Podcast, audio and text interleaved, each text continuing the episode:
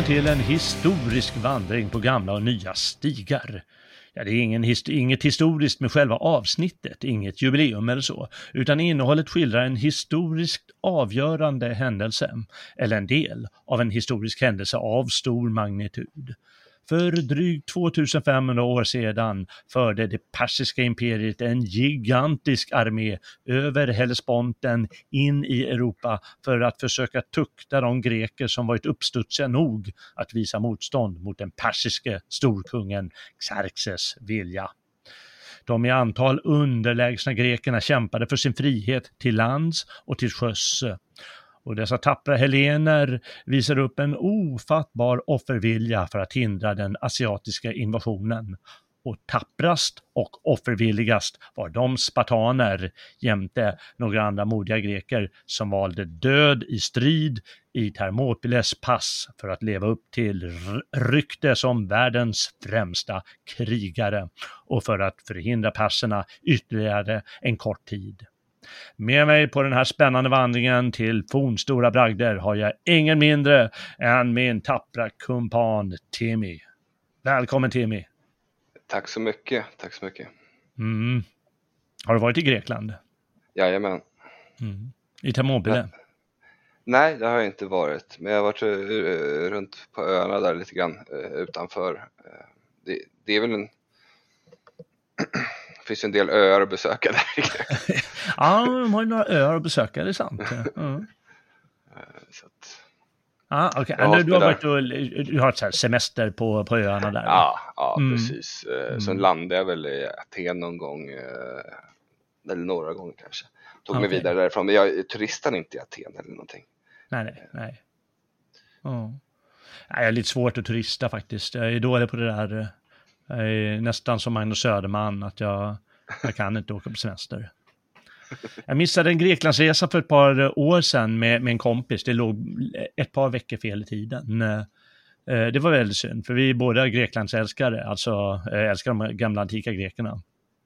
Ja, jag älskar maten. Ja, du älskar maten, ja, men den är också smaskig. Det är med. Bara den inte är antik så. Nej, precis.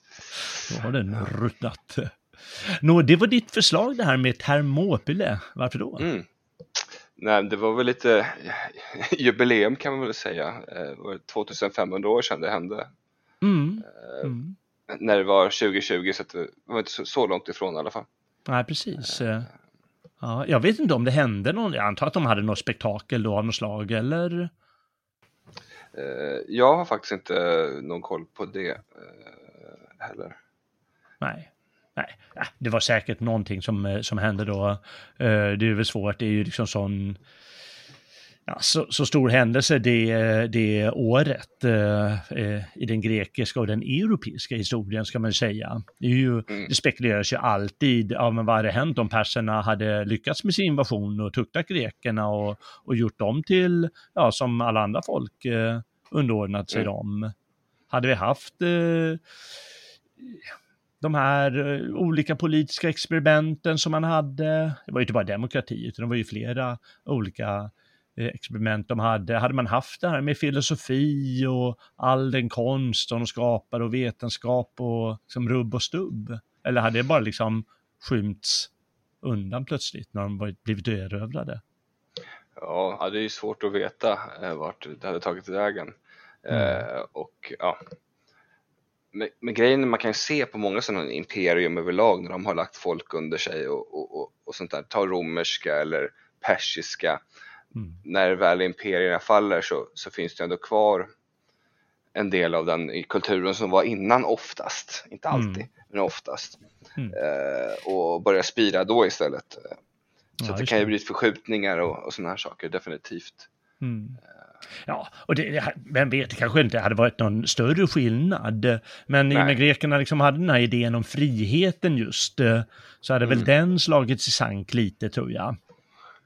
Ja, jo, i alla fall för tillfället. Ja, precis. Eller så kanske har varit ännu starkare sen efter, men vem vet. Mm.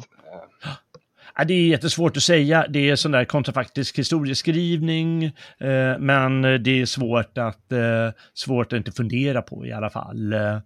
Eh, det, var väl, det var väl bra i alla fall att det gick som det gick. Eh, mm, oh ja. Eh, vare sig, även om de inte överlevde Thermopyle, de som var kvar och försvarade, så, så vann man ju till slut de här eh, perserkrigen. Mm, mm.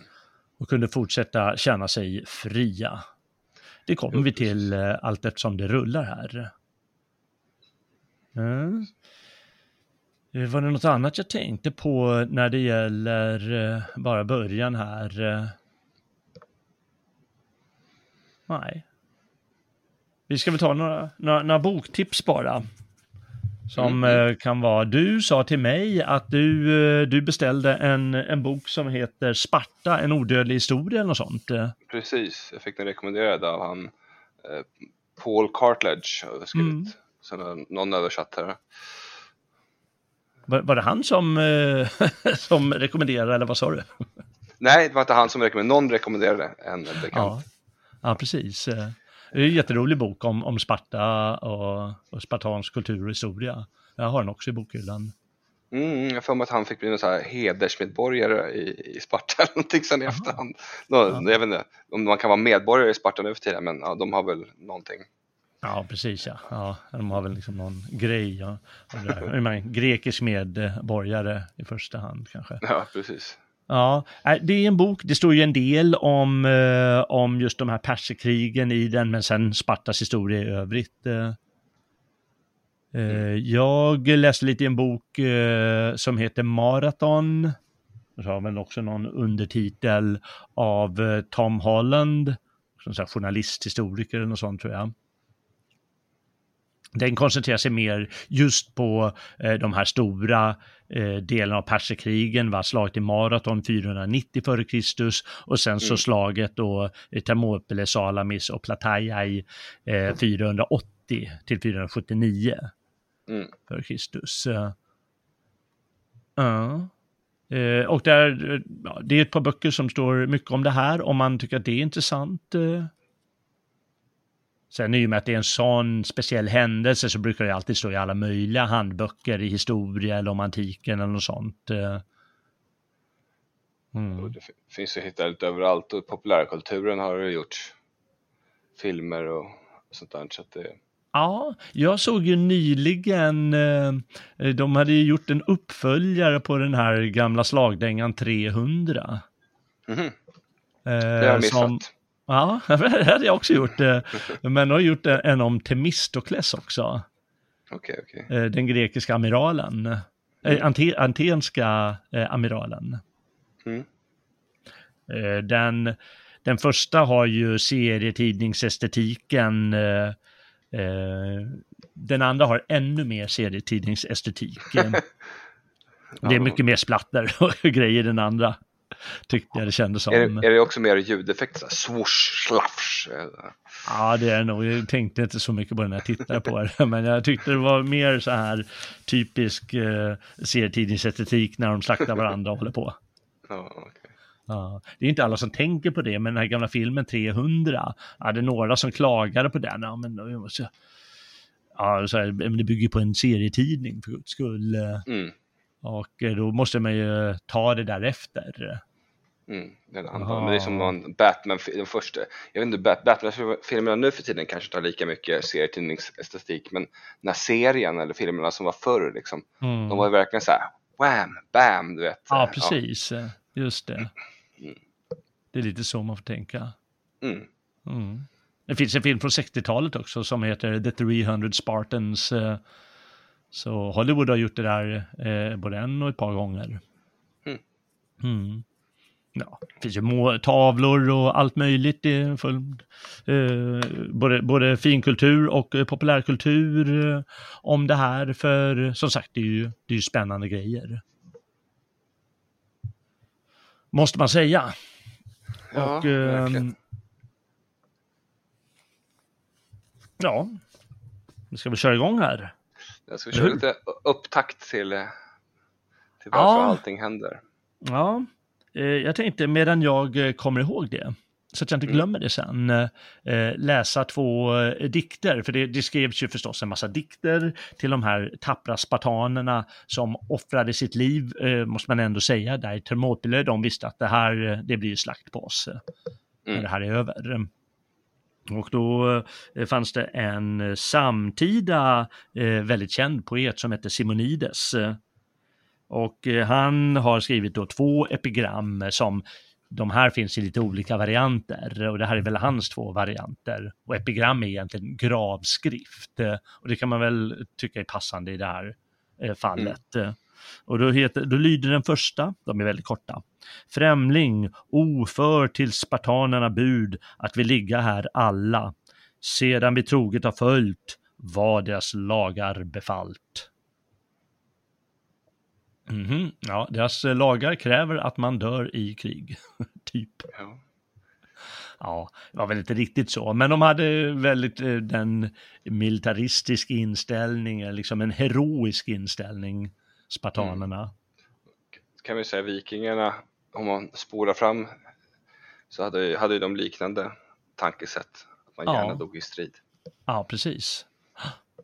Ja, så är det. Va? Det är de största krigarna någonsin, det är spartanerna och vikingarna. Mm. Mm. Och så den andra här, eh, väldigt eh, vacker. Dessa som hedrat sitt land med en ära som aldrig fördunklas, höljdes i nattliga moln, döden de alla betvang. Men fast döda, de har icke dött, ty de äro de vunna eh, Ty den ära de vunno reser från Hades de upp högt över skuggornas dal. Just det. de kommer aldrig dö de här 300 spartanerna. De har inte gjort det hittills i alla fall, eller hur? Ja, nej, de lever vidare, det kan man ju säga. Mm. Deras handling eh, liksom ekar i historien och populärkultur och ja. Ja, Ja, precis. Och ett skäl till att eh, det faktiskt, eh, att vi vet så mycket om det här, det är att eh, det man brukar kalla historieskrivningens fader, Herodotos, en atenare som levde där på 400-talet, han skrev en bok som han kallade historia bara. Det betyder ungefär undersökning. Och då ville han skriva varför perserna och grekerna krigade med varandra. Och då har han förstås skildrat hela eh, händelseförloppet eh, och undersökt en massa folk och, och, så vidare. Och han är ju berömd för att han skriver positivt om perserna och han skriver positivt om grekerna, givetvis mer om grekerna, men, men ändå att han har en sån neutral historiesyn eh, på händelserna. Mm, mm. Mm. Och, det är imponerande för det var från den tiden, för oftast vill man ju gärna eh, vinkla det han har väl några överdrifter här och där, men ja. ja. Ja, men det är klart han har överdrifter och han skulle skulle tycka, ha, man skulle tycka idag, men vadå, hur kan han säga det där? Han vet ju inte, han var ju inte på plats där och Nej. han citerar ju vad folk säger och alltihop. Mm. Var så mm. man framställde saker och ting förr. Mm. Mm. Eh, och givetvis överdriver han, eh, kommer vi komma in på det när vi pratar om mängden eh, krigare de mm. skickar perserna. Ja. Tar han i ordentligt. Um, men jag sa just perserna. Och vilka var det då? Det ja. var alltså så här att eh, på, i mitten av 500-talet då hade ett eh, folk som kallade sig mederna. Eh, de, de hade makten över stora delar av Mellanöstern. Men eh, då var det då en, eh, en grupp, ett folk inom det här riket då, som var ganska nära mederna, nämligen perserna eh, och särskilt en särskild släkt då, eh, de lyckades eh, ta makten helt enkelt. Eh, och eh, de var ena riktiga mirakel till krigare eller eh, organisera krigsmakt och stater och så. Så på ett par generationer hade de lagt under sig hela Mellanöstern från Indus ända bort till Libyen i mm. Afrika alltså. Och mm. de hade även gjort eh, Trakien och Makedonien så här i norra Grekland eller precis norr om Grekland till lydriken. Och det var ju ett jätteväl organiserat eh, rike det här med, eh, med ståthållare eh, på olika, i olika delar av riket och de hade rent av en eh, väl fungerande postgång. Och det gick fort, den här posten. Och en imponerande apparat liksom, då får man tänka sig, det, det, är, inte, det är inte små Alltså bara sträckan och sen på den här tiden. Mm. Det, det, är enormt och eftersom, visst man, man, kan ju segla vissa sträckor och sånt där för förr i tiden förband ju vattenriken liksom. Mm. Men nu är det mycket inlandsresa för att knyta ihop det här också. Ja, verkligen. Eh, om vi tänker från dagens eh, Palestina och liksom hela bort till Indien. D mm. Där finns det ju ingen bra anslutning liksom vattenvägsmässigt eh, då. Så att eh, det är imponerande eh, att eh, klara att styra över det. Det är liksom Egypt, Egypten är, är under deras grepp liksom och mm. ja, det är hela dagens Turkiet. Ja. ja, det Mm. Ja, det ena riket efter det andra föll för dem, hade mm. inte chans liksom. Ja, de var helt enkelt bra. Det var bara ett, ett folk som var bättre på att kriga. mm. ja, var grekerna. Uh, och det kommer vi komma till. Uh, och greker gjorde faktiskt uppror eh, mot, eh, vi ska inte gå in på varför och alltihop, men eh, omkring år 500 då mm. var det ett antal städer eh, på Turkiets västkust, för det var ju koloniserat av greker. Det var liksom en massa sådana här små polis som man kallar det, stadsstater. Det vill säga en stad och så lite omnejd. Eh, som gjorde sig eh, fria eh, det var nämligen så att perserna, de ville utöka sitt välde in i Kykladerna, de här grekiska öarna som du tycker om att åka till på somrarna. Precis. Mm, fast det blev lite inbördes eh, motsättningar mellan olika perser. Eh, eh, och då tog de chansen lite grann, de här eh, småstaterna eller de här eh, polisarna. Eh, framförallt en stad som heter Miletos, eh, som var liksom, det var en ganska mäktig stat kan man säga, eller stadsstat, eh, eh med, med rik och alltihop. Och de revolterade då. Och de fick med sig atenarna. Eh, och eh, de fick inte med sig Sparta. Jag kommer inte ihåg varför i det här fallet. Eh, Sparta vill ju ofta ut och, och dänga till sådana här tyranner när de har tagit makten i en stadsstat. Eh, mm. Och Miletus tror jag var en tyrann och flera av de här andra stadsstaterna där. För, för perserna, de lät tyranner installera sig mm. i de här städerna. Eh, men de över... hade inte lust Sparta av någon anledning. Eh, jag vet inte nu. Alltså, de hade oftast lite olika förklaringar. Ibland ville de inte och ibland så var det, de var ju hellenister liksom.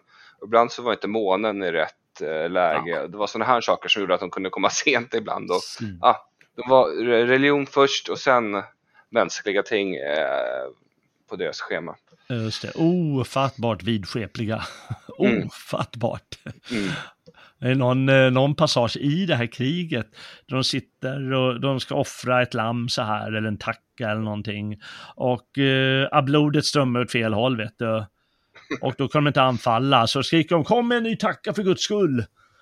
Och så måste de beta av den ena tackan efter den andra till blodet rinner åt rätt håll. Ja, men nu kan vi väpna oss och, och springa ut. Ja, nu är det lugnt. Liksom hela, hela världen står på spel. ja. helt tokigt. Men eh, nej, de lät bli. Men atenarna gjorde, sig, gjorde det i alla fall och grekerna var framgångsrika. De intog Sardes, eh, det gamla, eh, det gamla, det gamla landet Lydien som hade förlorat mot perserna, deras huvudstad, eller staden som var huvudstad och de brände den och atenarna tyckte att ah, det, vi, nu har vi gjort vårt, åker hem. Och upproret det spreds, men eh, de samlade sig perserna eh, snart och eh, slog ner det. Och förslavade de här stackars miletierna och hade säkert ihjäl en ganska stor del av, av staten. Och sen så skulle de ta en liten expeditionskår 492 när de har stävjat upproret på, på sitt eget område, perserna. En expeditionskår bort till Grekland. Eh, de lyckas straffa några greker men flottan förliser för det är ju oroliga hav där i östra medelhavet, eh, särskilt runt Grekland. Och, ja, det var eh, stora ja. delar som, eh, det var ju hur många som helst som dog då. Ja, ja, jag vet inte hur många fartyg som gick under. Det är lite svårt med siffrorna där, men, mm. Eh, men det var säkert många. Och då blir det svårt att invadera. De krävde så här underkastelse av alla grekiska städer, men de fick väl dåliga svar. Mm. Men då skulle de i alla fall ta till en riktig straffexpedition eh, 490 året efter.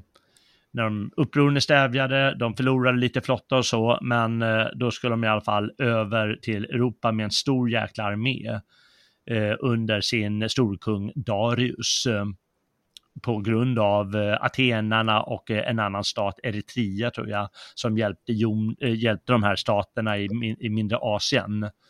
De skulle tuktas och de lyckades ju inta den ena staden i alla fall. Eh, man bad återigen spartanerna om hjälp, för det var liksom det mäktigaste riket eh, i Grekland då. Ja, i alla, fall, i alla fall till, eh, till krigsföring. Mm. Ja, och stundtals var de bland de mäktigaste även ja, ekonomiskt också, men mm. Aten brukade vara Ja, de blev ju framförallt efter perserkrigen nu, då, då blev de ju väldigt mäktiga mm. i och med att de har så stark flotta och bra handelsmöjligheter och så. Mm. Mm. Men, men eh, det, det slutade med ett stort slag vid en stad som heter Marathon. Och därifrån har vi det här maratonloppet eh, när en, en budbärare eh, sprang därifrån hem till Aten för att säga att grekerna hade segrat. Mm. Ja, och då ska han ha, han kommit in, in till stan och eh, lyckades säga det och då ska han ha dött.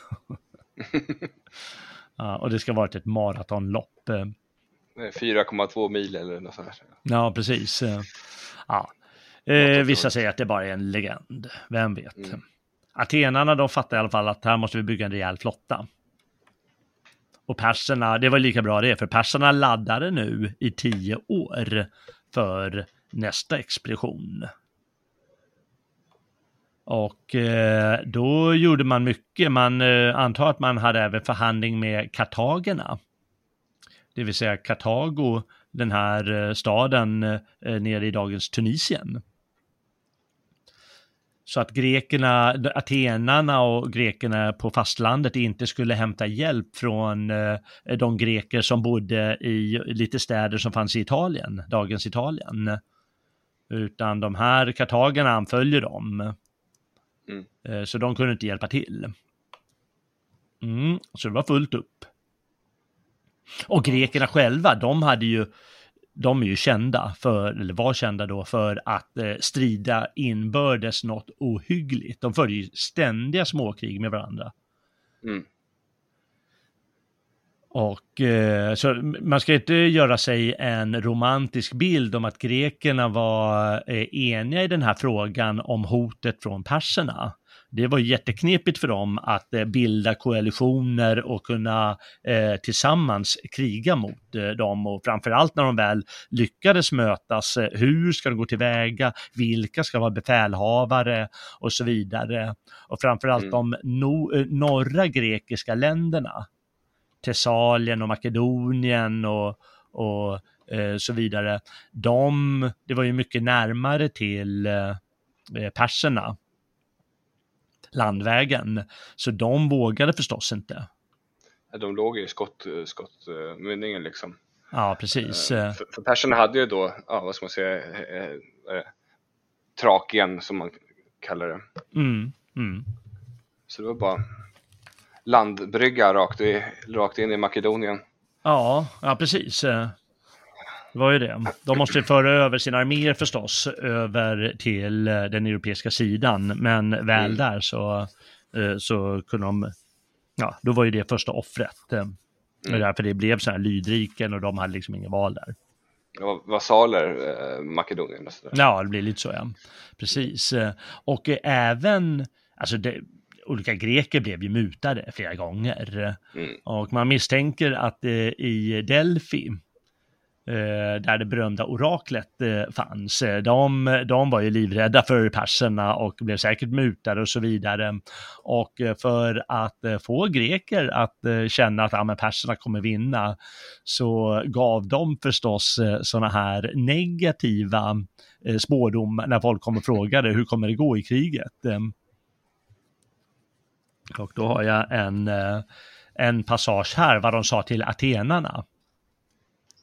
Och eh, de, de tänkte alltså i Delphi att eh, eh, perserna, de kommer nöja sig med att straffa Aten om vi andra håller oss lugna. Så då så när atenarna var där, då så gav den här pytiska prästinnan som hon kallas, det vill säga orakelkvinnan, som gav dem de här dunkla svaren. Då sa hon så här, varför sitter ni här? Fly bort till världarnas ände, lämna ert hem och er stad med dess ringmus resliga tinnar. Stadens huvud förgås och dess kropp försvinner till intet. Fötter och händer fördärvas och intet av midjan står åter. Elden skall härja er stad och krigets häftiga gudom, Ares, som kör på sin syriska vagn, ska slå den i gruset. Jämte din egen borg skall i mängd han andra förstöra. Slunga i lågorna massor av tempel som gudarna äga. Dessa nu bleka och bävande stå med svetten om pannan. Ner från himlen, de översta tinnarna, rinna de mörka strömmar av blod som sia om ofärd stundande dagar. Lämna mitt heliga rum och vig er själ åt fördärvet. Så sa han, de blev ju livrädda de här atenarna. ja. Ja, det är nu är det kört. Men de var ju också så här, ja men hur ska vi lösa så här? Så de kom ju tillbaka liksom några veckor senare, du kan, kan du inte ge oss en ny spådom? hur det ska gå. Jag vill höra hur det ligger till nu. ja, och då gav han ett lite mjukare svar. Men det var fortfarande så här, ja, ni ska nog inte kriga allt vad ni kan. Oh, ja. Men man lyckades ju alltså samla grekerna eller de, de flesta, det var ju Sparta och Aten i första hand och så eh, några andra städer. Ja, det var väl, Sparta hade väl det här äh, Peloponnesiska förbundet där de mm. hade liksom på sin, äh, på sin ö där äh, som Just det. Vad ska man säga, sy sydvästra Grekland så ja. var det flera av städerna där som var liksom i försvarsförbund liksom med, med, Sparta, med Sparta i spetsen mm. mer eller mindre. Mm, eh, och Sparta låg nästan längst söderut i, i Lankonien liksom. Ja, just det. Uh, ja, exakt ja. Så de hade sitt, eh, sitt uh, Peloponnesiska förbund på halvön mm. Peloponnesos. Så vi kan ju dra mm. geografin lite för de som inte är bekanta med Grekland. Att vi har ju den största halvön, eller vad man ska kalla det för, är ju Peloponnesos. Mm. Uh, som ligger där i sydväst som du sa. Och öster om det, då ligger ju Attika som Aten mm. ligger på. Mm. Och norr om det, eh, då kommer man mer till ett, liksom mer själva fastlandet. Eh, där ligger de här Bojotien och, och, lite andra områden. Och sen går man vidare norrut, då kommer man så till Thessalien och så.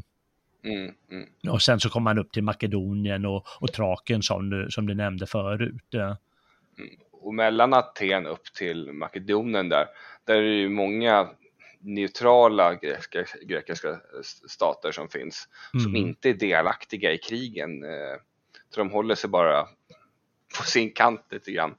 Eh, skulle man kunna säga. Det, mm. det är främst då det här södra Grekland som krigar emot eh, hela persiska riket då med Aten, Sparta och alla de där. Så att, de, de är lite, lite ensamma. Ja, precis. Ja, jo, det var, det var ju de. Men de var ju å andra sidan, som du sa, de, de mäktigaste.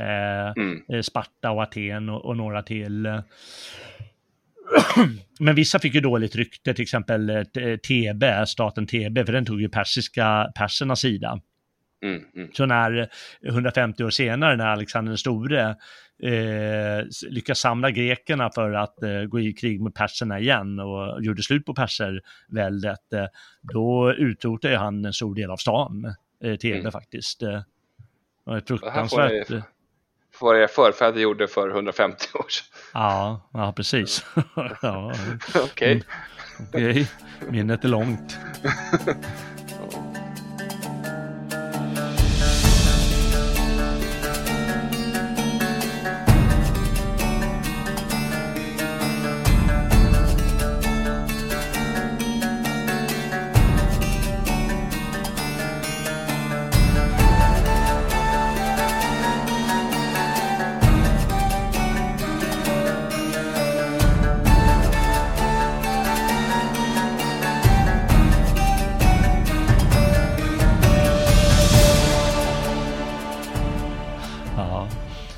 Nåväl, Xerxes, han hade ju samlat sin miljonarmé. Mm. Eh, och skälet till att jag säger det, det är att det eh, i Herodotus, eh, han får det till 2,6 miljoner Mm. eh, eh, persiska krigare och då har han ju samlat alla folk, eh, från alla folk som finns i det persiska väldet. Precis, det, det är mång, ett mångkulturellt rike liksom. Ja, verkligen. Med, med många olika former av kvaliteten på regementen och, och Mm. sådana här saker. Så att, mm, Mm. Och lägger man till trossen så blir det dubbelt så stort. eh, Och det är ju ingen historiker som tror det idag. nej. Utan de säger att det rör sig allt mellan 150 och 300 000 eh, Mm. plus tross då. Det blir också en, en, eh, en, stor, en stor mängd soldater, ska man trots allt säga. Oh ja. Mm.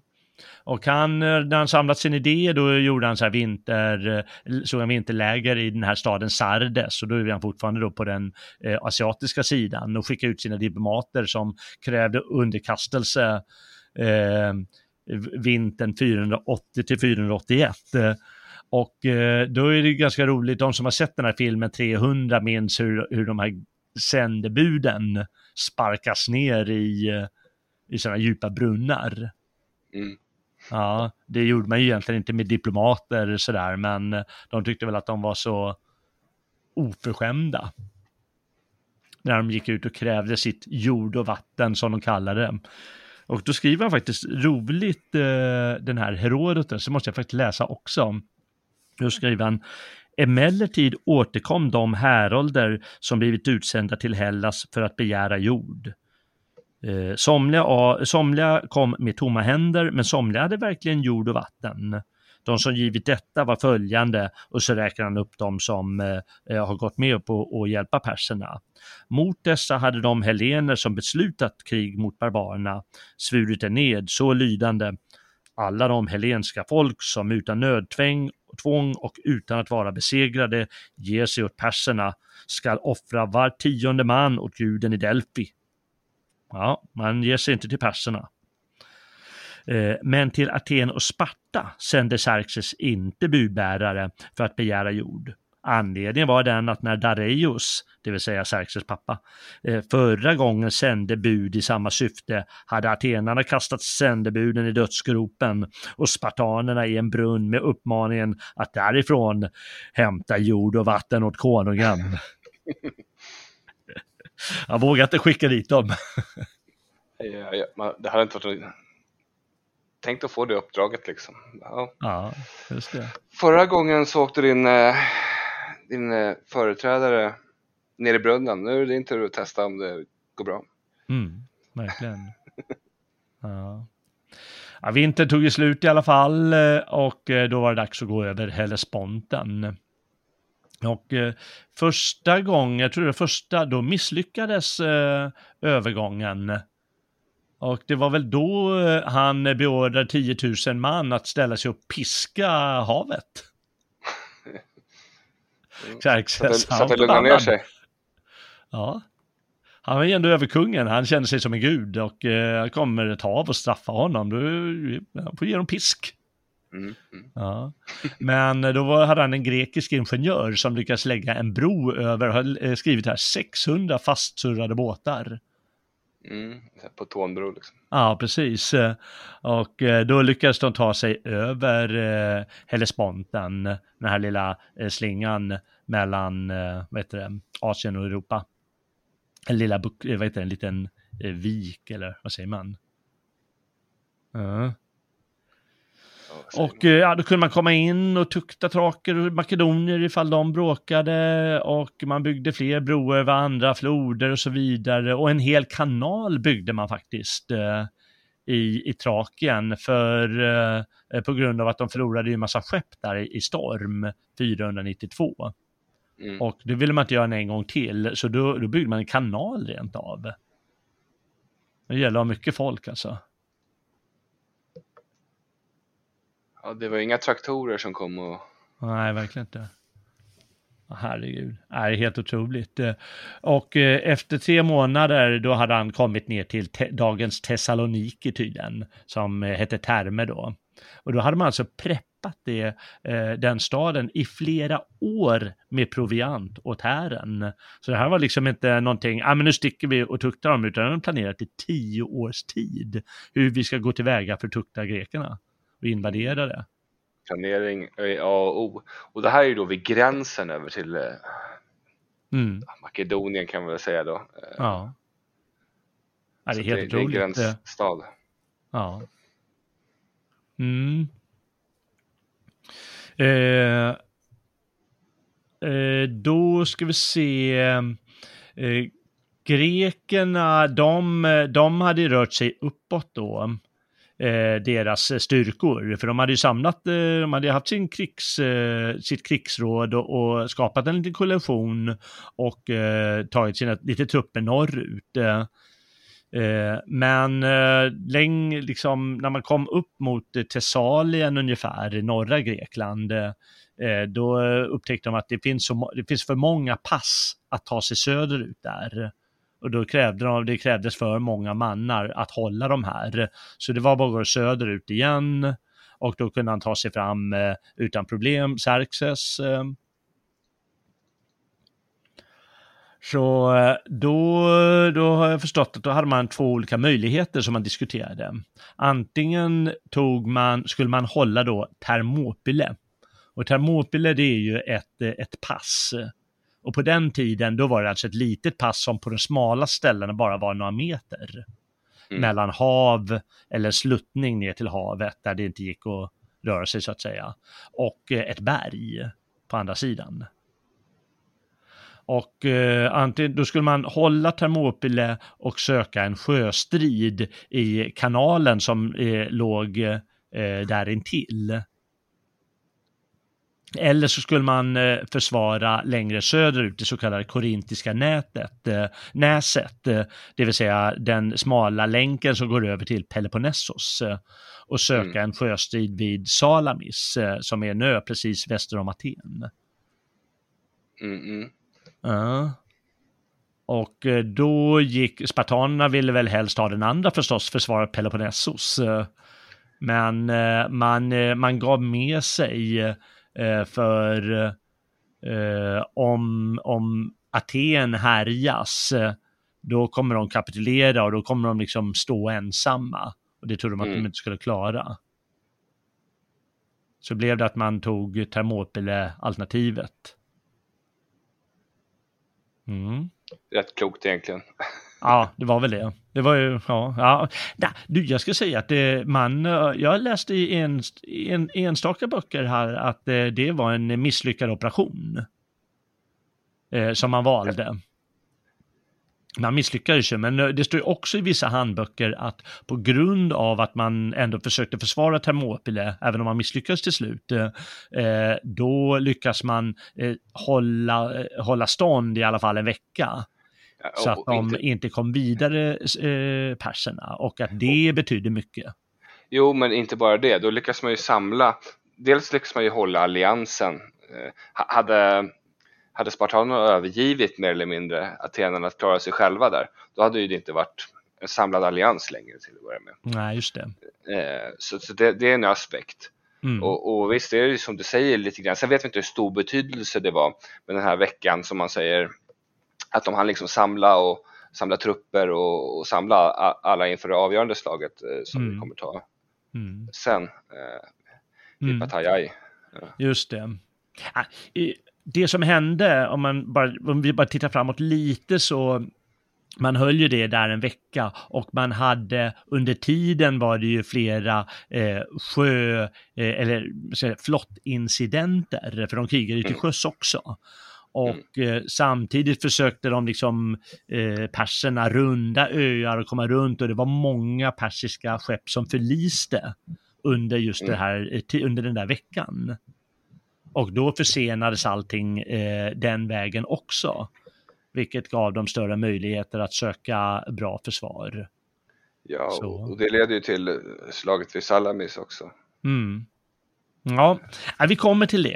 Eh, mm. Det var i alla fall det man valde. Eh, Och eh, då så, ja då sände man de trupper man hade, eller ville avvara, avvara i alla fall. Jag har skrivit 7000 hoppliter. Och en hopplit, kan du förklara vad det är? Det är väl en eh, spjut och sköldutrustad eh, typ elitsoldat skulle man kunna säga lite grann ändå. Mm. Det, det skilde sig lite från vilken stad de var på, hur, hur bra de var, men de, de ifrån Sparta var väl elitens elit lite grann. Mm. Ja, precis. Och eh, du sa ju att de har sköld och de var ju liksom tungt beväpnade. Mm. Jag tror eh, spartanernas utrustning vägde 35 kilo. Mm. Det är jävligt tungt. Eh, att stå liksom och kämpa med 35 kilo eh, sköldrustning. Mm. Det är jäkligt tungt. Eh, och då, de hade ju liksom, de hade ju slavar som eh, bar det där åt dem. Mm. Eh, så det är hårda grejer, så de var liksom väldigt eh, tungt beväpnade, de här hoppliterna och eh, de hade sin sköld, det byggde ju på att samarbeta, att man, skyll, man, man skyddar personen till vänster om sig typ. Mm. Och så mm. får man skydd av personen bredvid sig med hjälp av hans sköld. Och så sticker mm. man med spjutet eh, emellanåt. Eh. Jo, precis. Det blir ju som en vägg liksom. Eh. Ja, det blir som en vägg. Mm. Och så slåss man ifrån den. Så det, mm. det är ju lite eh, sköldpaddestrategi. Nu snackar jag inte som när man gör sköldpadda mot, mot pilar, men det funkar ju så också. Man kan mm. ta skydd bakom skölden och ja. När det, det regnar pilar. Ja, precis. Det, det, det, det ger ju flera, dels kan man ju skydda sig bra. Att till och med mm. hästar vågar sig inte in i sådana här sköldmurar. Eller sköldborgar. Mm. Man klarar inte det hästar.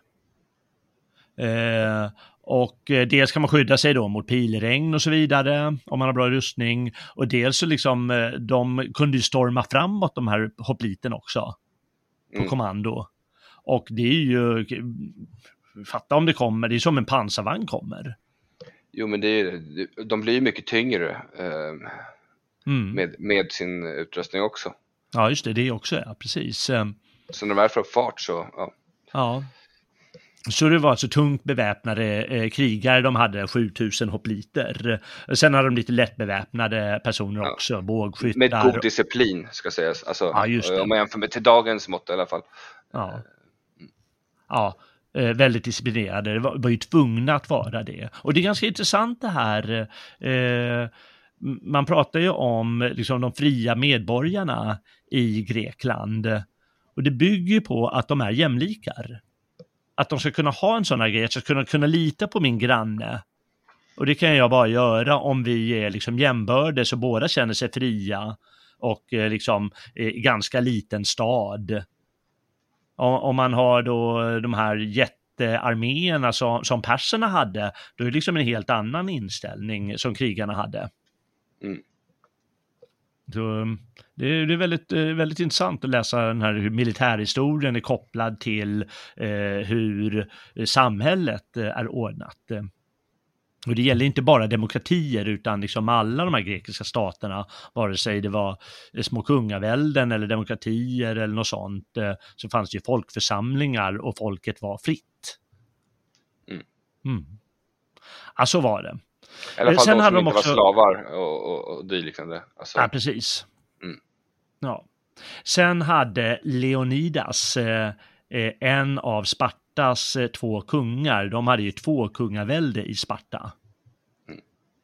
Och en folkförsamling och så vidare, olika råd. Och eh, Leonidas, eh, han hade 300 av sina livvakter som han också tog med till Thermopyle. Och då var det väl liksom bud att de egentligen inte ville skicka sina mannar på grund av den här festen Carneia. Som inföll då. Men han eh, tog eh, de här 300 krigarna i alla fall. Mm. Mm. Det är återigen och, det här eh, religioner och... ja, verkligen. När allt står på spel liksom. Ja. Ja, ja, ja. vad ska man göra? Eh, han, gjorde, han fick med sig sina bästa krigare i alla fall. Och eh, grekernas flotta, de la vid eh, i ett sund lite längre österut från Thermopyle. Och vi är fortfarande i eh, norr om Attika-halvön där Aten ligger. Eh, så ligger mellan då Thessalien som är norra Grekland och Attika, där mittemellan ligger Thermopyle, passet. Mm. Uh. Och, eh, och flottan var alltså viktig att ha för att eh, persernas flotta inte ska kunna komma in till området kring eh, vad heter det, Thermopyle. För det måste ju hållas fritt så att inte perser kommer den vägen bakifrån och så vidare. Ja, och när vi, när vi snackar lite geografi. Dagens mm. geografi skiljer sig en hel del från hur det såg, såg ut då. Så, mm. så om du försöker kolla på någon karta nu, mm. hitta en gammal karta för att förstå eh, vad vi pratar om. För att tar du Google Maps nu, då bara, men det är ju land allt det du pratar om däremellan. Så att, ja. ja. Exakt. Eh, det är ju inte ett pass på samma sätt längre som det var Nej. då. Eh, det här. Nu har, jag tror inte det är landhöjningen som har gjort det, utan det är andra skäl till att det har, eh, har blivit så. Det här passet har ändrat karaktär idag. Mm. Men, men, men då som sagt, då var det ett verkligt pass och det var det enda passet. Man, man var tvungen att, att ta sin armé därigenom. Perserna lyckats med sånt förut, eh, ta sig igenom hårda pass. Eh, men, eh, men då hade de inte mött 300 spartaner. Ja. Det ska sägas att de tog sig igenom här också. Men... Ja, de gjorde det. Vi kommer till men det. Var, men det var dyrt. Ja, men det var dyrt. Ja, precis. ehm, ja. Nåväl, vi ska se här. Oj, nu är det tyst här. Eh, jag som tänker efter vad det är som händer. När Xerxes avvaktar, eh, när han kommer fram till, till passet där, mm. Eh, så, fanns, så, så fanns ju Leonidas och hans 300 spartaner och, och, och, lite mer folk från, från olika städer samlade där ju. Mm.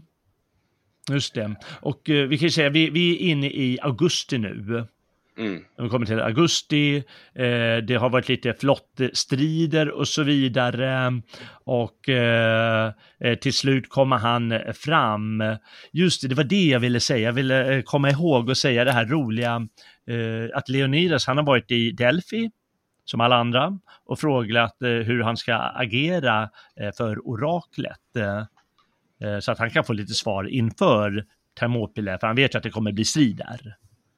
Jag tänkte, jag måste bara få säga det, för jag tyckte det, det är ju häftigt här.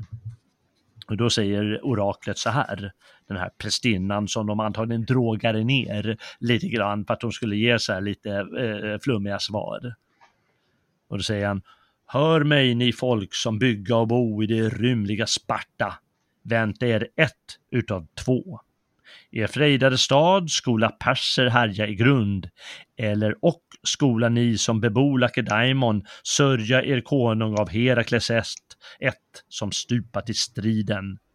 Ej skola tjurar och lejon få bukt med fiendens skaror, ty de har styrka som Zeus, och ej deras färd, vill jag lova, slutar förrän de har vunnit det ena av målen jag nämnde. Och Leonidas han eh, ansågs vara i, i släkt med Herakles då. Ja, han visste att han skulle dö. Mm. Men det är, om man vet att man ska dö, då kan man förbereda sig. Ja, det kan man göra. Mm. Eh, men ja, Delphi då, det ligger ju strax, strax söder om uh, Thermopyles. Mm. Just det, de kanske tagit det på vägen dit. Ja, troligtvis. Ja. Eh, namnet, det visste jag inte förr, det har jag aldrig tänkt på, men det betyder tydligen heta portarna. För det fanns några källor där i passet och där kom det eh, upp varm ånga ur. Och eh, då, eh, det var ju, alla fattar ju alla har alltid fattat att det här är perfekt försvarsområde och tidigare hade eh, de fokéer som bodde där, eh, de hade ju byggt eh, ett, eh, en försvarsanläggning där, eller en mur. Och de hade också eh, skapat, från de här källorna hade de läppt olika strömmar eh, som, gjorde, som gjorde att vattnen flöt ner där fienden ska komma. Så att det är ännu svårare att ta sig fram och slåss eh, och kriga. Det blev väldigt snävt eh, där. Och då fanns det tre stycken vad man kallar portar med de här murarna. En eh, som, och det var de två längst fram och längst bak. Där var det som allra smalast. Och sen fanns det en, en port i mitten också av passet. Jag vet inte, vet du hur långt det är passet? Nej, det vet jag faktiskt inte. Nej. Man får föreställa sig några hundra meter eller något sånt antar jag. Ja, ja. Mm.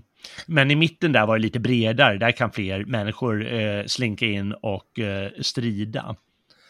Eh, men eh, så det fanns ju plats för ett antal krigare att befinna sig där inne och så att säga ta emot dem som vågar sig, vågar sig in.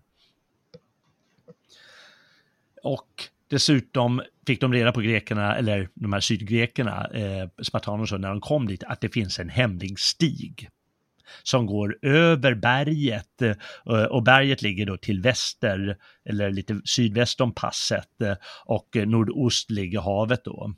Och det går en stig där över, men den är hemlig. Man måste känna till hur den leder och att, eh, var man kommer fram och så vidare. Men den leder runt då så man kommer ut på andra sidan. Och eh, tungt beväpnade kan inte komma förbi och kavalleri kan inte komma, komma upp där. Men liksom lätt eh, beväpnade soldater, de kunde ta den här eh, hemliga stigen. Mycket byggde ju på att perserna inte skulle hitta den förstås. Oh ja, de inte ha folk i ryggen. mm. Nej, då går det inte att hålla. Då går det inte att hålla om man blir anfallen från båda sidor. Mm. Och eh, vad sa vi nu? Eh, eh han hade 300 spartiater brukar de ju kalla sina, eh, de innersta klicken av spartaner. Mm. Och sen så var det alltså 5000 andra soldater och lite slavar då. Ja, och de 300 kallas också för hippies och det, det betyder ryttare, men mm. de kämpades till fots, men de tog sig oftast med, med hästar. Ah, ja, just det. Mm. Mm. I alla fall, han eh, insåg Leonidas, för det var han som ledde eh, den här truppen, eller de här trupperna, att eh, vi spartiater, vi måste ju stå och hålla själva passet. Och han förlade de 300 personerna vid den här mellersta porten mitt i passet kan man säga. Och eh, tusen stycken fokier, och det är, eller fokier, och det är alltså de som bodde, jag kommer inte ihåg vad staden heter, om den heter Fokien, en stad som ligger precis där i närheten av passet. Eh, de fick bevaka den hemliga stigen, tusen av dem. Och resten av trupperna då, de, eh, vad blir det, 4000, de la han då eh, bakom passet så att säga, öster om det, där passet tar slut, eh, på den grekiska sidan. Mm. Mm. Och sen så finns det en slätt då, eh, nordväst om passet där perserna kommer komma. Där fanns det en stor slätt som heter Malia-slätten. Och det, det, var dit han anlände då, Xerxes, i början av augusti och slog läger där. Och vad gjorde han då? Ja, han hoppades att de skulle springa ifrån eh, utav skräck när han såg deras stora armé. ja. Mer eller mindre. Ja, det är väl en bra eh, taktik. Jo, alltså den kan ju nog funka rätt så bra. ja, de flesta hade nog skitit på sig och stuckit härifrån. ja, risken finns. Ja, jag läser, man läser ibland att historiker säger ja, jo, det ligger väl någonting i det, men egentligen var det att han ville invänta underrättelser om hur det gick med flottan, med hans flotta, mm. om de segrade eller inte. Sen så, eh, så sägs det att eh, han skickade ut eh, sändebud, Xerxes, för att antingen tala dem till rätta att det är bäst ni sticker eller kolla upp vad de har för trupper och så vidare. Och vad såg eh, det här sändebudet då? Ja, eh, jag vet inte exakt. Spartanerna, när de eh, inför strid, när de visste att de skulle dö, då brukade de kamma sitt hår. Ja, just det. Mm, mm. Ja, de satt och gjorde sig vackra. satt och kammade håret. Ja. och så kör, kör de lite idrott och sådana där grejer. Ja. ja. Och eh, det här sändebudet, eh, han fattar ju ingenting, men till slut så säger han att eh, de måste lägga ner vapen. Och då har vi ju det här, eh, ett av de här berömda lakoniska eh, bevingade orden. Vad säger han då? Leonidas eller någon av hans mannar? Jag tappat allting här nu. Ja, han, då säger han, eh, ja varsågod, kom och ta dem. Ja, så. Och då ska den här pilsvärmen som skymmer solen, alltså så många pilar ska han eh, låtit eh, skjuta på dem. Och då ska de ha, ha sagt, åh det är goda nyheter med spartaner. Det är jättebra för då, om, om medlen döljer solen, då kan vi slåss i skuggan. Ja. Då finns det sådana här berömda, berömda ord från hur det gick till. Eh, Xerxes han insåg snart att eh, han fick fel bud från sin flotta, som han hoppades på i alla fall. Att det var en Mm. massa skepp som hade förlist eh, eftersom det blev storm, som det alltid blir där eh, i Egeiska havet tydligen. Och grekerna kunde fortfarande hålla den här kanalen, eller den här eh, viken som går in mot, eh, vad heter den, eh, Thermopyle. Mm. Och då inser han ju efter, efter fyra dagar att eh, vi, får anta, ah, vi får anfalla utan flotta. Och troligen så hade han sådana försörjningsproblem när du håller din armé stilla och det är 2,6 miljoner man, om det nu var så många. ja, oavsett så är det ju många människor som är där liksom. Ja, Men eh, han väljer ju ändå att eh, strunta i försörjningsproblemet och, eller ja, ja han, eller snarare anfalla på grund av försörjningsproblemet Ja, skulle man kunna precis. säga. Men han måste lösa problemet liksom. ja, ja. Och då är det antingen vända hem eller, eh, eller anfalla liksom. Mm, mm, Ja, och det finns ju de som är efterkloka här att hade han hade varit liksom 15 000 greker, mm, då hade de kunnat hålla det där och han hade vackert fått vända hem. mm. Men eh, det är ju ingen som visste hur det skulle gå med flottstriden så det är ju lätt att vara efterklok. Men då kommer vi i alla fall till den femte dagen. Och eh, då anfaller perserna, då skickar han in sina första trupper. Och det är så smalt så de kan liksom inte använda bågskyttar eh, eh, så här. Man tänker väl bara gå in och skjuta och skjuta och skjuta och skjuta, men, men det gick liksom inte att använda. Man kan, man kan sända in en svärm, men, men det går liksom inte att göra strategiskt eh, tydligen. Det var för smalt och för krångligt, liksom att det, vägen svänger väl lite och sådär. Mm. Mm. Och eh, nu visar det sig att hopliterna är ju överlägsna i, eh, i strid. Jo, Alltså de, de, de möter ju då, eh, medierna har mycket kortare spjut och eh, sämre utrustning överlag liksom. Ja, precis. Och eh, så de blir slaktade. Eh, den Mm. eh, första svärmen som kommer av soldater. Eh, av de här spartanska eh, hopliterna. Mm. Som du säger, de har, de har, ingen, de har ingen chans. Eh, för korta spjut och för, för, de är för dåligt rustade. Eh, Ja, och så, säkert dåligt tränade också om man jämför. Eh, Alltså Ja, Spartanerna, det, det, är liksom, det är en krigarstam, liksom. de lever det- ju för det. du vet när man läser Iliaden, eh, Mm. då står det ofta om personers lår. Mm. Många gånger det står om just låren. Och det är som du säger, att de, liksom de, här, de, är så, så, så tunga rustningarna och för att trycka framåt så måste de ha jäkligt starka ben. Och för att hålla Mm. ställningen måste de ha starka ben. Och det är Mm. lårmusklerna förstås. Och eh, ja, det gjorde de. eh, Och man hade inte chans, de var liksom inte lika bra tränade som du sa, de här persiska krigarna. Och då när han, eh, när Xerxes ser, eh, för han har ju gått upp på någon kulle eller något sånt för att se hur det går. Han ser ju att, eh, ha, det funkar inte med, då kastar jag in det bästa jag har. Eh, elittrupperna, de odödliga. Just det. Jag vet inte det persiska namnet, men det är nog något fräckt. Och då, då, då, har, då, då tar han fram sina bästa spartiater, Leonidas. eh, Och vad händer? Ja, det är odödliga. De förlorar, de, blir övermodiga liksom och springer fram och så, bara tappar de disciplinen helt liksom och, börjar springa. Ja, De retirerar liksom. de, de hade tydligen, jag vet inte om det bara var spartanerna, antagligen, för de var ju, jag menar, det handlar ju inte bara om disciplin eller kunskap där kring, det handlar ju om liksom eh, mod. Mm. De vågade ju låtsas att de eh, gav upp spartanerna och springa tillbaka. Mm. Och då anfaller ju fienden, som du säger, övermodigt. Och då kunde de liksom Mm. på kommando bara vända sig om och, Mm. och eh, anfalla igen. Mm.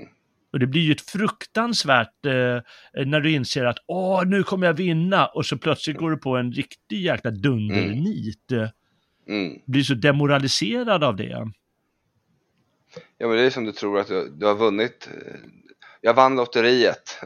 Mm. Och sen så bara, nej, nej, nej, nej. Ja, precis. Du springer och köper, du går och köper något för fem miljoner och så har du inte alls vunnit. Nej, typiskt. Ja, ja verkligen.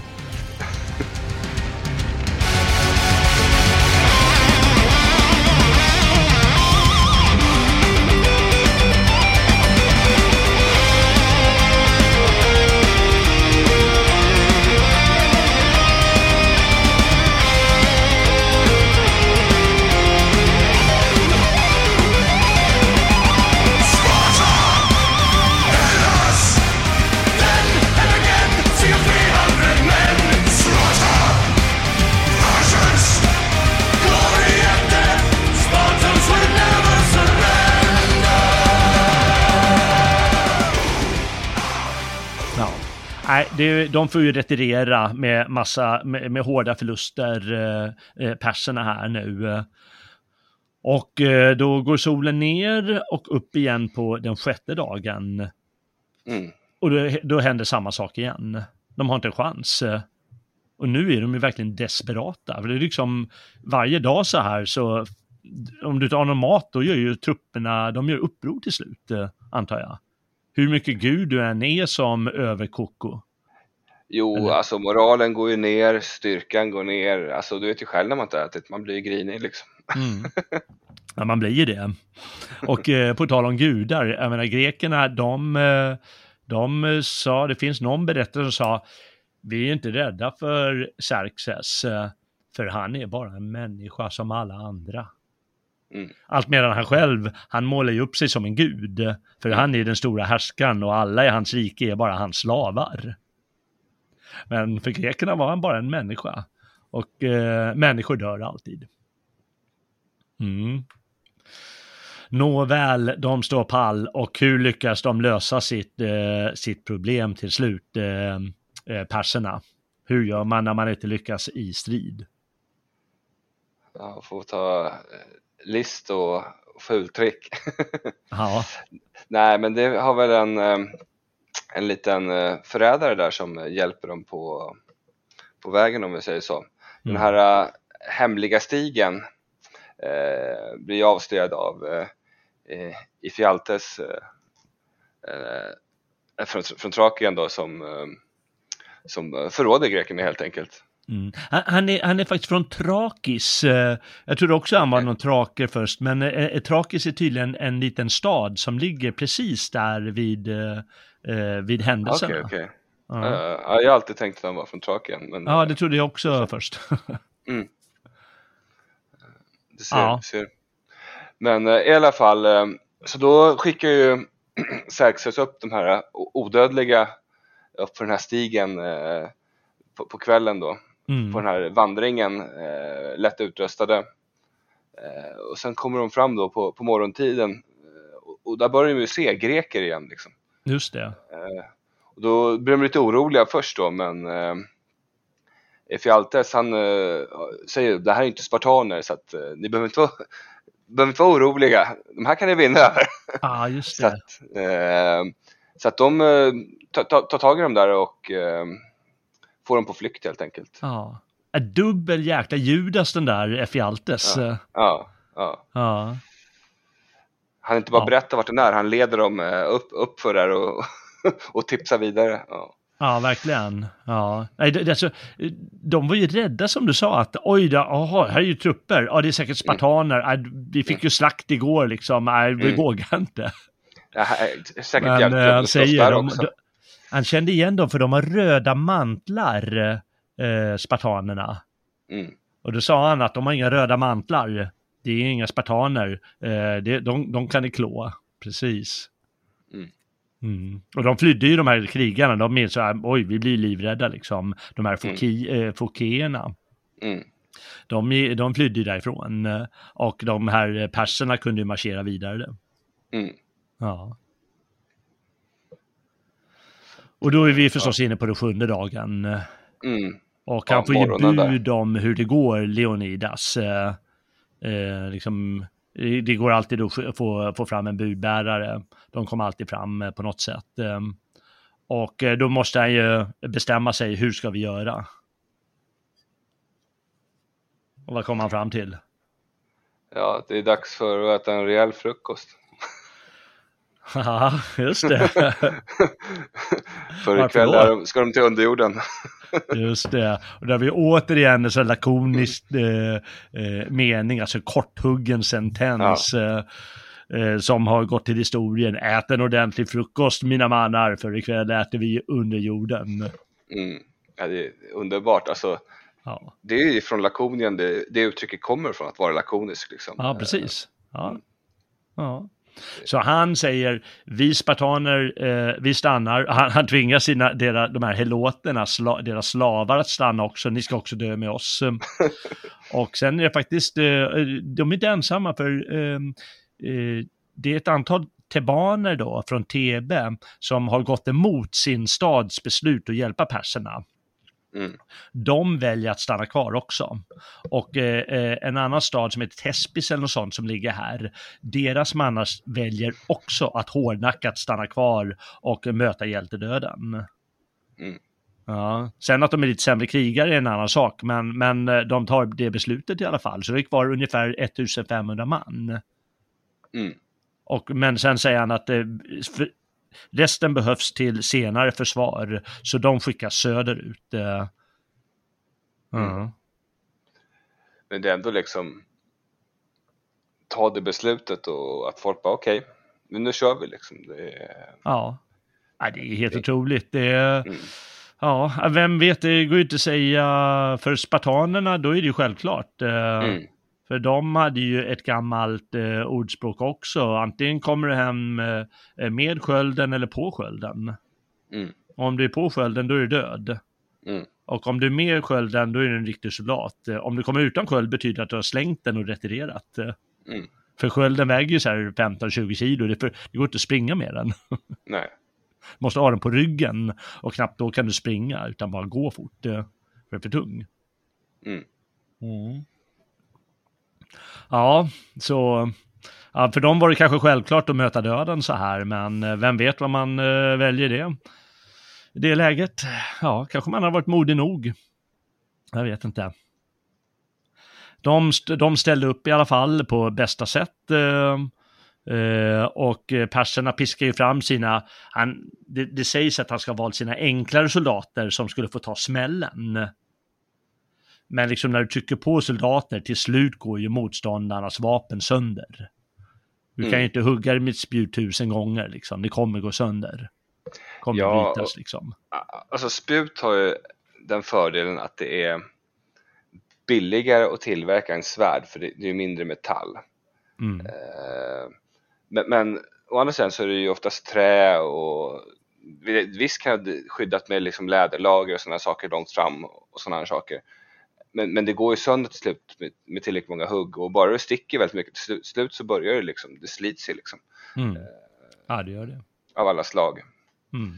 och hugg. Så att, eh, det kan ju, ett svärd kan ju gå sönder också men eh, risken är ju betydligt mindre än om man jämför med ett spjut. Ja, precis. Ehm, Ja, det är ju så. Och eh, till slut så har de ju inget att bjuda på längre, eh, eh, spartanerna. Det sägs att de på slutet har tagit vad de har, liksom. "Nej, jag slår med skölden liksom. Mm. Jag tar en bit av rustningen eller vad jag har, tar hjälmen, liksom banka på någon. eh, Ungefär. Allt för att bara fortsätta striden eh, så mycket det går. Och till slut stupar ju Leonidas själv. Han står inte längst bak och tjurar liksom, utan han står i främsta led. Mm. Och spartanerna kämpar för hans lik, för det gjorde man ju alltid. Men till slut så drar de sig tillbaka innanför eh, den här muren och upp på en liten kulle som fanns. För, eh, för nu kommer ju även bakifrån de här odödliga, som de kallas, Mm. elit, eh, persernas elitkrigare. Och då Mm. har de ju från alla håll.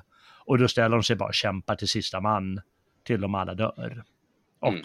mitt på dagen, det tar inte längre tid än så, då kan Xerxes eh, rida genom passet och känna sig som en gud, om man vill det. Mm. Och fräckt nog så begraver de sina persiska krigare medan grekernas lik, de får ligga och ruttna att ätas eh, för hundar och fåglar.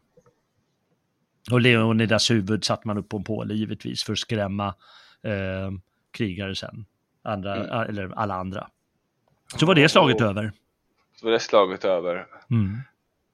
Men då, ja, då ramlar de vidare helt enkelt, eh, tågar mot, mot Aten. Ja, ja det gör de. Mm. Och atenarna, vad har de gjort? De har eh, lämnat eh, stan, om vi ja. säger så. Jag vet inte om vissa av dem har gått upp på Akropolis, liksom, det går ju inte att inta en sån grej om man bara har mm. proviant nog. Mm. Eh, det vill säga klipp, klippformationen längst upp i stan. Mm. Men de flesta flyr från stan och så kanske några flyttar upp där. Och de bränner ju stan, ja, perserna. Mm och får sin hämnd för vad som hände tio år tidigare. Och sen, eh, eh, sen är det tydligen så att eh, eh, det gäller att få, eh, de måste ju hitta ett sätt där de kan slå eh, perserna i ett flottslag. För, för perserna har, precis som på land, så har de ju tre, fyra gånger så många skepp, krigsskepp som grekerna. Mm. Och då är de, de är lite, de vet inte hur de ska göra persen om de verkligen ska anfalla, men då har jag läst att man har, det gjorde man ju hela tiden då, att man skickar ju en, en låtsasförrädare och skickar de en låtsasförrädare till perserna som säger att du ska anfalla dem i Salamis. Det är inte alls mm. som det sägs, utan eh, du kan, ni, ni kan komma åt där och fixa och de kommer fly för de är livrädda och bla bla bla. Och eh, då eh, går han upp på en kulle igen, eh, Xerxes, för att kolla när de, når, de rundar den här grekiska halvön Attika och så kommer de till den här ögruppen vid Salamis strax utanför Aten. Och då luras de alltså in där. För där ser den här Temistokles, den här atenska amiralen, att här har vi en chans att klå dem. Mm. Trots numerärt underläge för att det är så snävt och smalt och, och om man använder rätt taktik då, då, då kan man, ja, då, då, då kommer de att förlora bara. Ja, jo, men det, det, de, de, kan ju nyttjas att de är bättre utrustade och, och man bara kan slåss några i taget. Liksom. Det ja, är precis. lite samma sak, samma strategi egentligen som vid passet. Eh, mm. Om man ska hårdra det. Ja, precis. Alltså de här flottslagen, man, man stötte ihop och sen så gick man ju över och, och slogs. Man hade ju hoppliter mm. som var på fartygen. Mm. Det var ju eh, konstigt, men det var så det var. Och i den här flottslaget i Salamis, eh, där, eh, där segrar grekerna eh, i september 480. Mm. Och Xerxes, han inser att eh, om jag stannar kvar här, då kommer han göra uppror i mitt eget rike. Mm. Så han måste återvända hem. Eller så är han kanske lite skraj, vad vet jag. Man vet aldrig vad man använder för ursäkt. ja, ja, ja, det kan vara det också. Även en gud kan vara rädd. Ja. Ja, så han, eh, han, han drar hem till Asien eh, för att hålla koll på sitt rike eller för att fega ur, vad han nu gör. Och så har han en, en general, eller överbefälhavare. Mm. Vad heter han nu igen? Mardonius mm. får, får ju vara kvar där. Han, har ju, mm. han, har ju, han var ju tidigare med eh, förut med, och krigat med, eh, med hans far då så att säga. Eh, mm. Men, men efter, efter, ja precis med Darius. Men efter, efter att skeppen och allting som vi förklarade tidigare hade en massa skepp och 300 skepp och 20 000 man som hade försvunnit ner där vid, vid passagen så hade han väl hamnat lite i onådesfar men eh, Darius, men eh, Xerxes hade lyft upp honom igen då. Eh, mm. Att, mm. ja. Just det. Och han låter honom sköta det här mm. och eh, om han tycker att det är vettigt att ha ett sista slag eller ännu ett slag. Och vi ska göra klart för oss att eh, de har ju fortfarande tre gånger så mycket eh, stora styrkor. Mm. Eh, vad heter de? perserna. Mm. Och eh, det kommer ju, det kommer ju till ett sista slag vid eh, den här lilla stan som heter Platajai. Mm. Och eh, nu kan de faktiskt, eh, tänker de, använda sina, eh, sitt kavalleri, perserna. Mm. Eh, för det är mer öppet fält här. Men, och vi ska veta att det, det, är faktiskt oroligheter. Återigen så är de tveksamma om de ska ställa upp spartanerna. ja. Jag måste faktiskt säga att de är lite lömska ibland, de där jäklarna. Jo men, jo, men det är det. Jag vet inte vad de skyller på nu. Jag kommer inte ihåg om det var ytterligare något religiös, religiöst sätt. Men de vill ju skydda eh, eh, Peloponnesos eh, ja. definitivt liksom. Mm. Eh, och deras kung har ju ändå, en av kungarna ska sägas, har ju dött och mm. Mm, eh, men ja, de håller sig undan eh, i alla fall. Ja, men, eh, men till slut så, så bestämmer de sig att delta. Mm. Och med deras hjälp, det är ändå de bästa krigarna, jag vet inte hur många de har, men det är väl några tusen krigare, så kommer de vinna. Och jag läste någonstans att de lyckas, de, fick eh, det här kavalleriet som perserna har, hade att använda väldigt framgångsrikt i krig, eh, neutraliseras genom eh, lite kullformationer där det blir mycket svårare. Och eh, någon gång bestämmer sig att bara eh, skrika och anfalla. Och eh, ja, till slut så med, sitt, med, med sin, med sina tunga rustningar och tunga utrustning så, så kommer de helt enkelt utplåna de här perserna som flyr. Mm. Mm. Och efter det kom de aldrig tillbaka perserna. Nej, än så länge. Nej, precis, än så länge. Ja, ja. Jorden har inte gått under än. Nej. Och vi, vi, ska klart alltså de, de, de flydde hem helt enkelt. De fick återvända med spillrorna av armén eh, ända bort till Asien, upp genom hela, norra, hela Grekland och över Hellesponten igen. Eller vissa mm. tog väl sig hem med flotta kanske och eh, fick ju skämmas liksom. Det var inse att vi torskade. Eh, Mardonius dog. Ja, Mardonius han dog ja. Mm. Okej. Okay. Mm. Ja, han tyckte det var lika bra kanske. Ja, han ville nog inte komma hem till, till eh, den där guden och förklara att han retirerade. Nej, precis. Eller? Jag menar, Ja, nej, de hade lika, givetvis lika stor krigarära perserna som, som grekerna. Mm. Det får man väl tänka. Att eh, det var ju för skamfullt så Harry bara dö.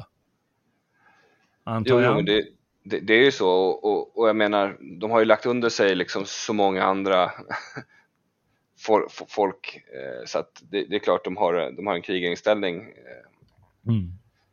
Men, men ja, det säger ju inte att hela hären för den skulden har, har, samma inställning som de har, för det är ju en mångkulturell här liksom. Ja. Eh, och visst har de varit under perserriket länge, men det är ändå det här.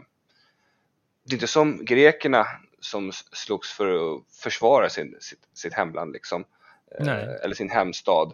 Ja. Eh, och visst, de slogs mot varandra, och, eh, men även nu med varandra också. Så att, ja. Mm. Ja, och framförallt så, som de själva säger eh, hela tiden, eh, allihopa, och eh, mm. därmed måste det ligga en stor sanning i det, att de slogs för friheten. Mm. Det här ska vi komma ihåg att det är ett jäkligt europeiskt begrepp det här med friheten.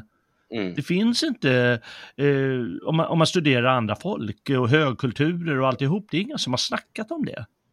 Nej. Utan det är grekerna först som har börjat prata om friheten. Och det, ja, vi, fall... liksom, det har varit en europeisk tradition sedan dess. Ja, de har i alla fall fått det i skrift. Sen hur vi levde, vi kanske hade den filosofin redan innan. Eh, att leva liksom i, i, frihet. Men nu mm. börjar det, liksom, det börjar hamna i skrift eh, och, och liksom diskuteras och filosoferas kring det. Liksom. Mm. Ja, det gör det. Och eh, som vi sa tidigare att eh, liksom, eh, soldaterna är fria män. Mm. Som kämpar för, inte bara min frihet, utan liksom din frihet också som en medborgare. Mm. Och då betyder det någonting helt annat eh, när man kämpar. Mm. Ja, och eh, till viss del kanske folk tycker att det är lite propaganda det där, men, men i grund och botten finns det liksom en stark glöd där. Mm. Och den måste ha gjort att de, att de vann det här. Ja, jag är så mycket idealist att jag verkligen tror att det var så. De, de slogs för friheten och de segrade för friheten. Ja, men så är det så ja. Ja. För, att sen bli, för att sen bli plundrade av eh, eh, visigoter, Alrik den första. Ja. fast det, fast det, det, det är ungefär, vad är det, 800 eller 900 år senare. ja, precis ja. Ingenting håller för evigt. Ja, det höll väl liksom 300 år, sen kom romarna och ja, eh, ja. gjorde slut på dem. Ja, och sen, Ingenting sen kom håller för evigt. Mm. mm. Nej, så är det. Men eh, man måste säga att det är otroligt ärofullt och vi har ju hört eh, ett par härliga dikter här, eh, hur, hur man, man står över under jorden. Mm. Eh, när man dör som Leonidas och han, hans 300 spartaner. Mm. Och perserna som vi sa, de återvände och de kom inte tillbaka. Och de var fortfarande oändligt mycket mäktigare än de här grekiska städerna. Alltså det var ju fortfarande storrike som var ända från Indus eh, bort till eh, Libyen, förutom mm. Grekland då. Men det kostar ju för mycket, det är det det är frågan om. Alltså, mm. Större nationer kan ofta i princip vinna ett krig mot en mindre nation. Men det har sitt pris och då blir man ju försvagad och då kan man internt förlora makt eller mm. kan andra, andra länder eller statsbildningar angripa en. Liksom. Det, det är en ekonomisk balans liksom. Mm. Ja, det är ju det. De, försökte, de kämpade bara med diplomati efter det här. Mm. Det var olika diplomatiska lösningar, att lura med och muta och fixa och trixa och hålla på mm. för att vinna vissa fördelar, men inte gå in med några trupper för äh, vi, vi åker ju bara på däng om vi går dit. Mm. Ja, det är ju så. Jag tycker det är något vackert i, i det här, det måste jag verkligen äh, säga. Och äh, man, man känner, även om jag inte är grek, så, så känner jag liksom en, äh, vissa, någonting i blodet som ändå finns där. Mm. Som en medeuropé. Mm. Och ja, det var någonting mer jag ville säga, men det kanske är lika bra att låta bli. Var lakoniskt nog att låta bli att snacka för mycket. Ja, åker du till Paris, eh, om vi snackar kultur så kan vi väl, finns det ju kända konstutställningar där, finns det ju på Louvre en utställning med Leonidas eh, i Thermopolis där. Ja, vad spännande. Är det alltså en, mm. en ständig utställning eller för tillfället? Ja, det, det är en, en, tavla liksom. Mm. Ja, just det. Jacques, ja, det... Jacques Louis David eller någonting. Ja, ah, David ja, just det. Ja, han, han, mm. han var ju han var ju, han var ju målare under revolutionen, eh, bland annat. Mm. Eh, franska revolutionen och de, det var ju också för friheten och eh, eh, patriotismen och, och, så vidare. Mm. Så det kan vi fatta att de använder den här spartanska känslan och idén. Och det är inte enda gången den används. Jag vet ju liksom även amerikanska krigsmakten av idag har ju många termer ifrån det här också vet jag. Ja, just det. De har ju sitt ja. Alamo också, som mm. de drar en direkt parallell till eh, eh Thermopyle. Mm, mm. Eh, Amrisana. Mm. Och eh, det är ju någonting, eh, det, det är nog helt speciellt det här, eh, en, en känsla, alltså grekerna de, de behåller äran och känner sig stora och det blir ju stormakter liksom, eh, de europeiska staterna där. Mm. Och eh, de behåller då, som vi sa, sin filosofi och sina intressanta stater och sin otroliga kultur. Det, det, liksom, det finns ju fortfarande ingenting i kulturell väg som har slagit grekerna. Det är fortfarande så att deras eh, böcker och deras filosofi och så, det är ju överlägset. Åtminstone för mm. oss grekofiler. Jo, och romarna, de tog ju större delen inspiration. Mm. Det är taget från det grekiska liksom. Ja, Hela Pantheonen och bara döpt om den liksom. Och, ja. ja. ja. allt det där, inget av det menar jag hade hänt om inte de här 300 spartanerna hade kämpat eh, eh, och dött eh, där i Thermopyle och man senare hade liksom känt känslan, det går att klå de här jäkla eh, perserna, vi kan mm. vinna. Mm. Ja. En, ja, rolig inflikning till är ju, det, finns ju, det är väldigt vanligt bland uh, olika fotbollsklubbar och sånt där att använda uh, Sparta liksom som tilläggsnamn liksom. Ja, just det. Uh, ja, det är det. Här, Sparta mm. Prag och, ja, mm. och sådana saker. Mm. Eh, nu, nu tror jag i och för sig att eh, kommunisterna gjorde det eh, mer för att Sparta hade en idé om enkelhet istället mm. för liksom lyx och flärd och så vidare. Mm. Utan nu, nu kämpar vi i all enkelhet. Eh, Mm. nog därför de kallar sig Sparta mer. Men eh, nog säkert en, en, en dos som du säger i det här att eh, vi är enkla, men vi är tappra och vi är bäst. Mm. Mm. Kämpa. Kämpa, kämpa. Mm. Och i det här fallet, och dö. Men vet Ja. att du kommer leva evigt. Mm. Ja, vi får hoppas att de lever evigt, de här 300 spartanerna. Mm. Ja. Ska det bli våra slutord eller? Ja, men det tycker jag. Ja. Ja, vi säger väl Dags det. att gå, gå och lägga sig. Jaha, gå och lägga sig. Ja, nej, nu måste Jag- vi... jag- jag- Du, du får klippa, jag, jag tar det lugnt. Jag, jag var trött när vi började avsnittet redan. Eh, Ja. Kanske märks att jag är lite förvirrad till och från. Men... Nej, ja. Ja. Ja, det är sent på kvällen kan vi säga till lyssnarna. Och eh, nu ska det ordnas ett program av det hela och skickas in till redaktionen så att de kan servera det här på tisdag. Jag hoppas att, eh, jag hoppas att eh, det är många som lyssnar. Och eh, i synnerhet eh, måste jag säga stort tack Timmy för eh, din medverkan vid Termopide. Ja, det är alltid lika trevligt. Mm. Vi får se vad vi hittar på i framtiden. Ja, då. För, Det finns många spännande äventyr att eh, genomföra. mm, oh ja. Ja. Jag säger det. Tack så mycket och eh, vi ses eh, nästa gång Timmy. Yes, ha det bäst.